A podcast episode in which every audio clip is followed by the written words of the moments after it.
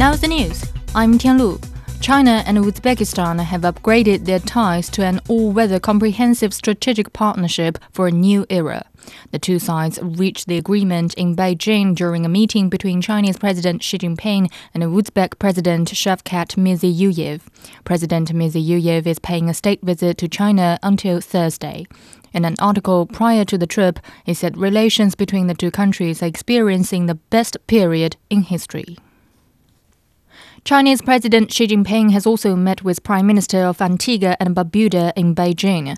President Xi hailed ties as having brought tangible benefits to both sides and proposed stepping up cooperation in various areas, including trade, infrastructure, and healthcare. Prime Minister Gaston Browne says ties with China are based on mutual trust, respect, and benefits. China's central bank says it will cut the amount of cash that banks must hold as reserves from February the 5th. The People's Bank of China will cut the reserve requirement ratio for financial institutions by 0.5 percentage points. The move is expected to provide the market with long-term liquidity of 1 trillion yuan or around 140 billion US dollars. The Russian Defense Ministry says Ukraine launched two missiles at a Russian military transport aircraft, killing all 74 people on board. It said the aircraft was hit on its way from an airbase near Moscow to Belgorod while it was transporting Ukrainian military personnel for a prisoner exchange. It said the Russian radar equipment detected the launch of two Ukrainian missiles.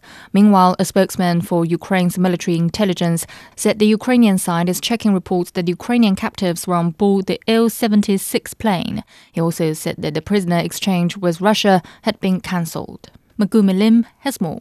Russia's defense ministry said 65 Ukrainian prisoners of war, along with six Russian crew members and three Russian soldiers, were on board the Ilyushin Il 76 military transport plane they claim was shot down by Kiev over the village of Yablonovo in the Belgorod region, which borders Ukraine.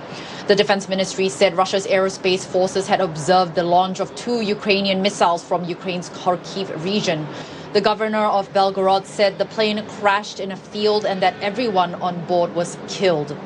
Officials in Ukraine have not confirmed this information and have said that they are investigating the crash. Ukraine's military intelligence spokesperson Andriy Yusov did confirm that a prisoner swap was planned for Wednesday, saying the exchange had not yet taken place. The UN says one of its training centers in Gaza's major southern city of Han Yunis was attacked and set on fire on Wednesday, killing at least nine people. Thomas White, UNRWA's operations director in Gaza, said on social media platform X that two tank rounds hit the building that shelters 800 people. The attack also injured 75 people. This came as Israeli forces have intensified their assault on Han Yunis.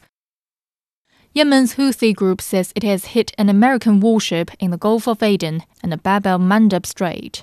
The group said it engaged in a clash with several American Navy destroyers and warships while they were protecting two American commercial cargo vessels. The U.S. Central Command said the Houthis attacked a U.S. flagged commercial ship with anti ship missiles. It said a U.S. guided missile destroyer shot down two of the missiles and a third landed in the sea. It said there were no injuries or damage to the ship. NATO has launched its largest military drills in decades, kicking off exercise Steadfast Defender 2024 across Europe. The alliance says the drills will stretch into late May, spanning thousands of kilometers to showcase multi domain operations. The drills will involve around 90,000 troops from NATO's 31 members and Sweden.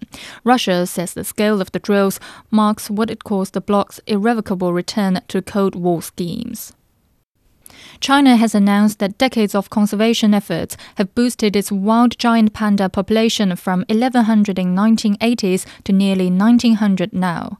The National Forestry and Grassland Administration says the growth marks a shift in the iconic species status from endangered to vulnerable. The Chinese government has established more than 50 panda reserves across the country. And that's the news. I'm Tian Lu.